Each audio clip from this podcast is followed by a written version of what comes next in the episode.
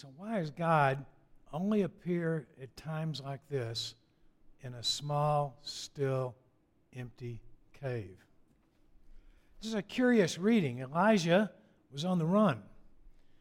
He was authorities were after him, the leaders of the religion were ready to kill him. And he hides out on the mountain and he needs a big God.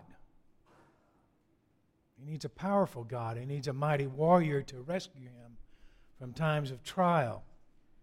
What does he get? He gets what writers have called the sound of sheer silence. Poetic image of how God comes to us not in the fire, not in the earthquakes, not in the storms, not in majesty, not in glory, but in almost emptiness.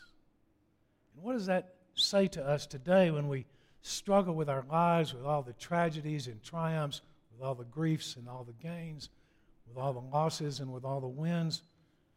How do we find this God who speaks more often than not, more often than we would think possible, in the thin places of our lives? We could have the next slide.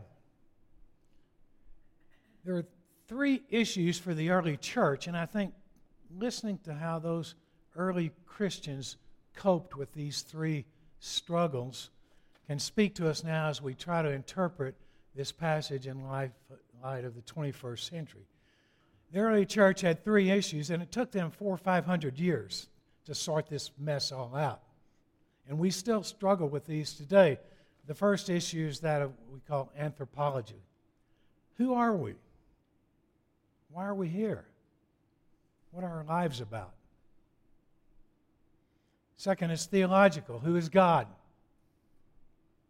Who is this God that we long for, we thirst for, we desire?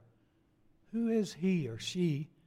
And how, importantly, most of all, how do we reach out to him or he reached us?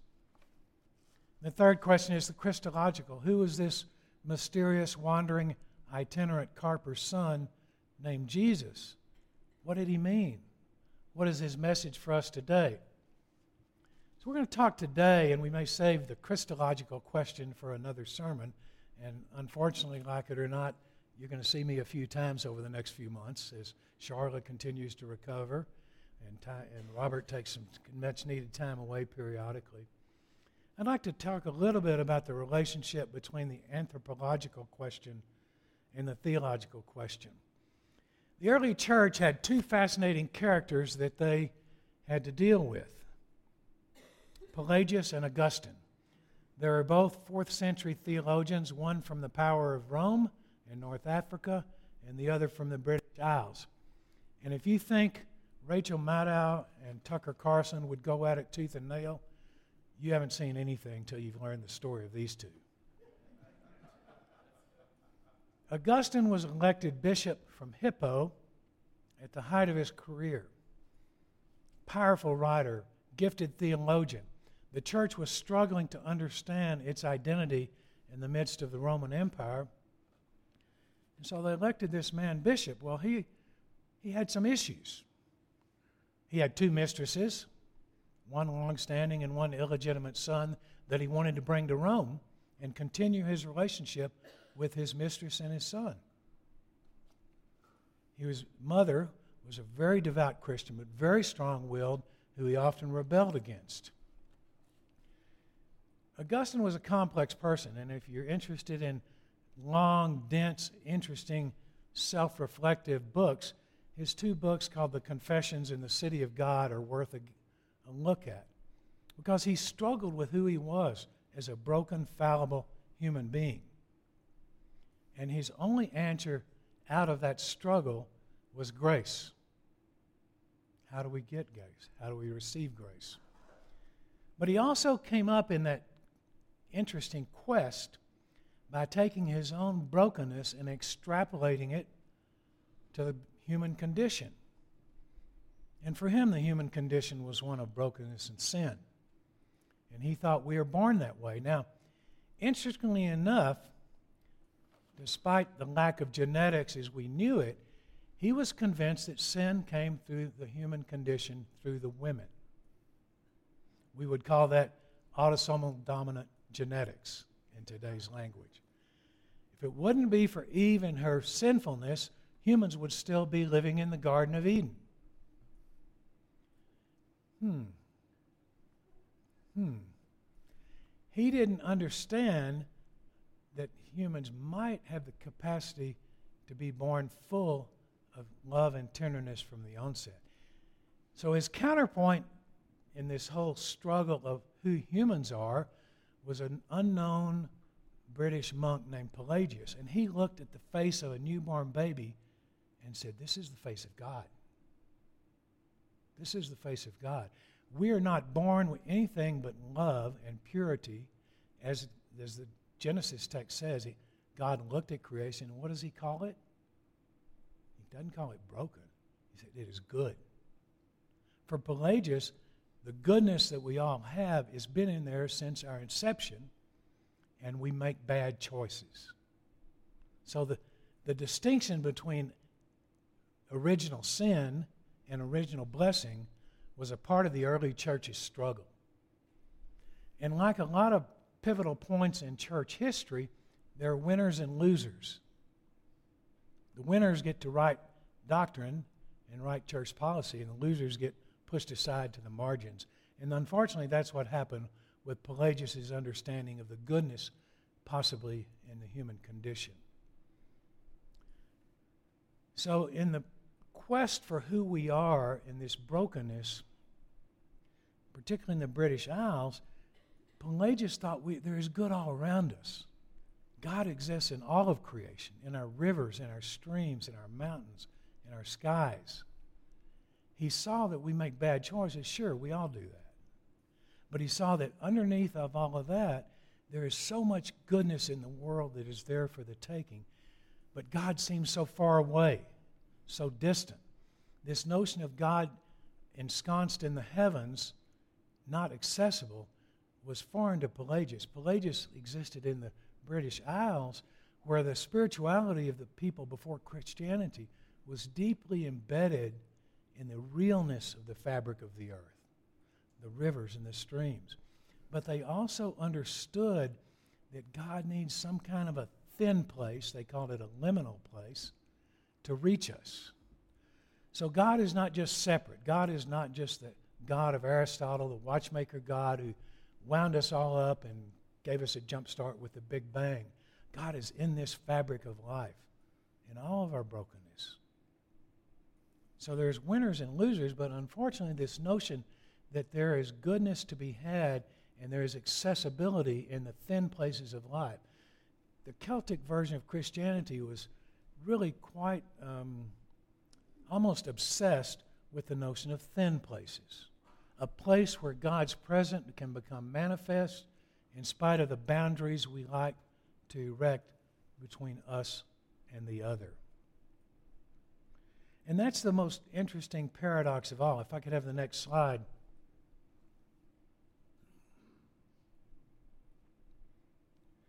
So, okay, I can't quite see it. Um,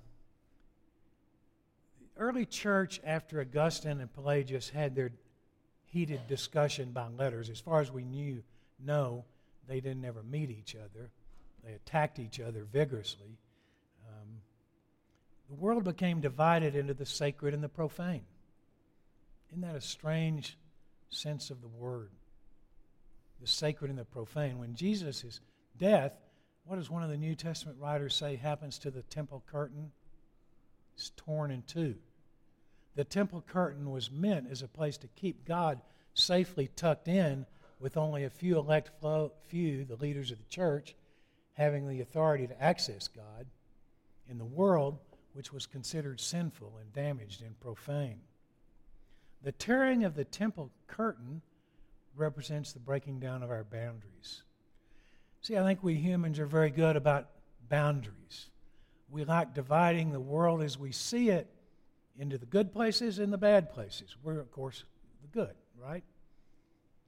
The people on the outside of our boundary, they got it wrong, so they're the bad. I think boundaries are human constructs, and unfortunately, we can create them in our personal lives, our, our spiritual lives, our communal lives. We divide ourselves into red and blue, liberal or conservative, male or female, broken or good. And what a spirituality of liminal places tells us that those boundaries don't hold water. They're artificial. They're by they're a way to keep God from breaking into us in places we most uh, likely are not to expect it. The idea of God is not other, but here, here in this space, in our hearts, is a gift of the Celtic spirituality of a thin place. Spirituality of thin places breaks us out of our comfort zones and we're transformed.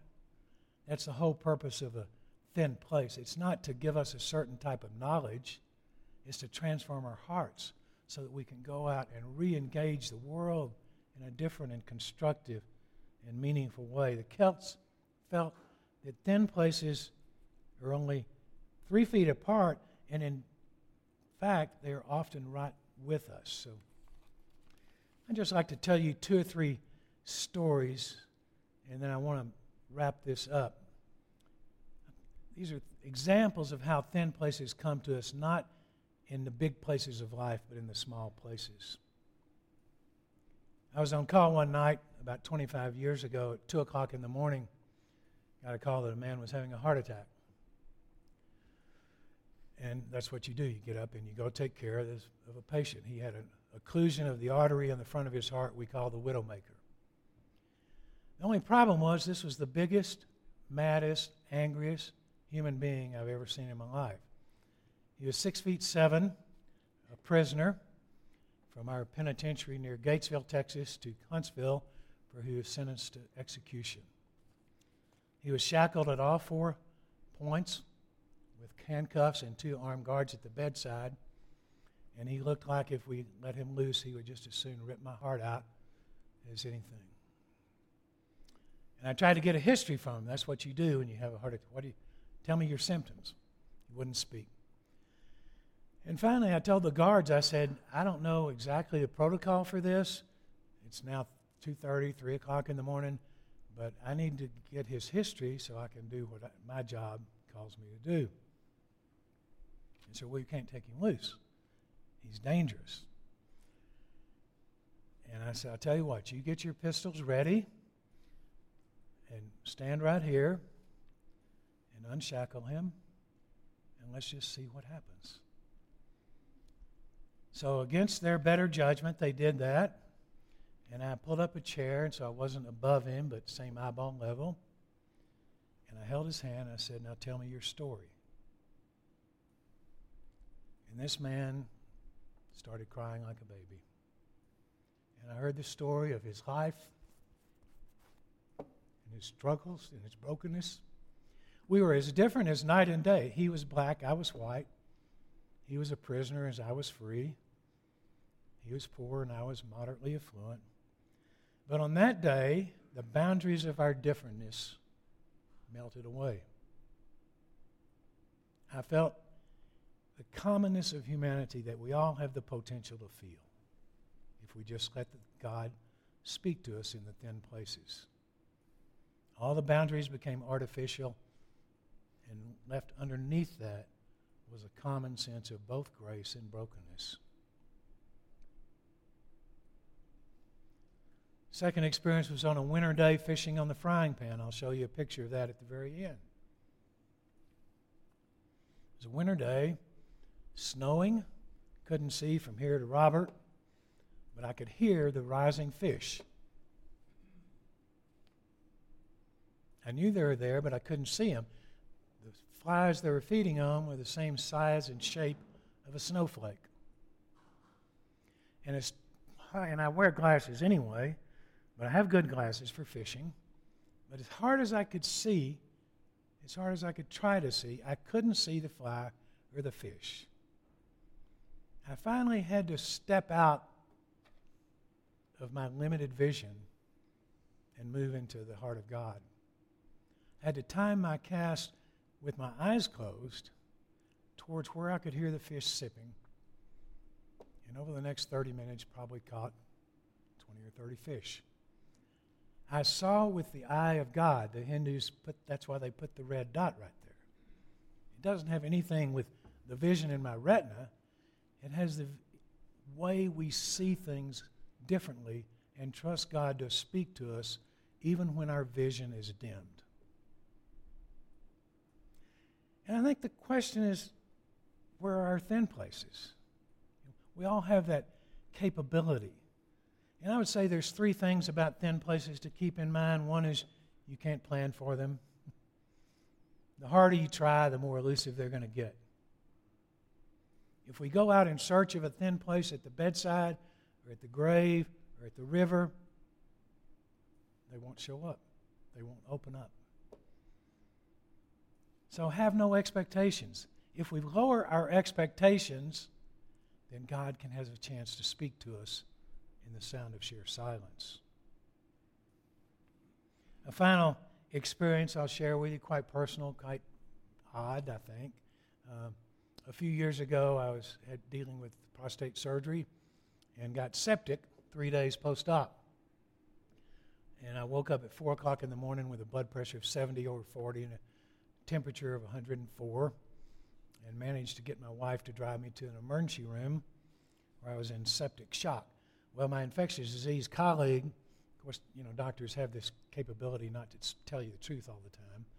Um, he said, Oh, yeah, you had an 80% fatality rate. Well, you didn't tell me that, but uh, nonetheless. Um, but I had a week's worth of IV antibiotics and made a full recovery. And on the way home, the exit from the hospital is a tunnel of trees. So you can see the blue sky through the trees, you can see the green of the tree leaves. And that 60 seconds of driving down that road, I've never seen colors, and I've never seen light like that. It was if all the barriers between me and the world were gone, and now I was traveling through a thin place into a different and hopefully new life. I didn't plan on getting sick. I didn't plan on feeling God in the car on the way home from the hospital. But that's when God spoke to me the loudest and said, This is where I am right now. So, where are thin places? Where in our lives do we find holiness that breaks us open? One place is nature. a second place is music. I just felt a thin place with this lovely music. Silence is a thin place. Another quick story about music I'll share. Matt can appreciate this. A colleague of mine from medical school, their son was lost, was born the day after our son, was diagnosed with a fatal congenital heart condition. And one month before his walking down the aisle to receive his graduation diploma, he dropped dead and died. His father went on to become a hospice chaplain. His mother went on to become a music therapist. And I brought them to a retreat for pre med students at Baylor. And she did something that I would never thought possible. She brought an auditorium with 100 pre med students to their knees. She had each one lay down on a table, and she played a big harp, not a concert size harp, but manageable size, on their chest, and played Be Thou My Vision you could feel, when that harp was placed on your chest, you could feel the tones penetrating deep into your soul. I don't know how else to explain it. So, music opens us up to a thin place. Music opens us up to God speaking to us. Art. Some people can respond to a beautiful image of art the same way. Grief can be a place of a thin place when we have an unexpected tragedy in our midst, as we all do, a cancer, an accident, the loss of a young child. Grief opens up to the us up to the possibility of God speaking in silence. And finally, the sacraments. You know, we all think the sacraments are what the church says they are communion, baptism, last rites. A real definition of sacrament is anything that opens us up to the presence of God. It can be a cup of coffee taken in a morning reading, or a sunrise, or a walk. Sacramental life is all around us. It's not just for the church to hand to us, what we get and what we receive in the living of our daily lives. The thin places I would finally close are not of heaven, they're of earth. They're God's way of reaching out and speaking to us in the midst of this earthiness, this brokenness, this pain. But we come finally then, face to face, like Elijah, with the beauty and glory of a God that is living with us now in, as the Episcopal Prayer Book would say, in this fragile island earth, our home.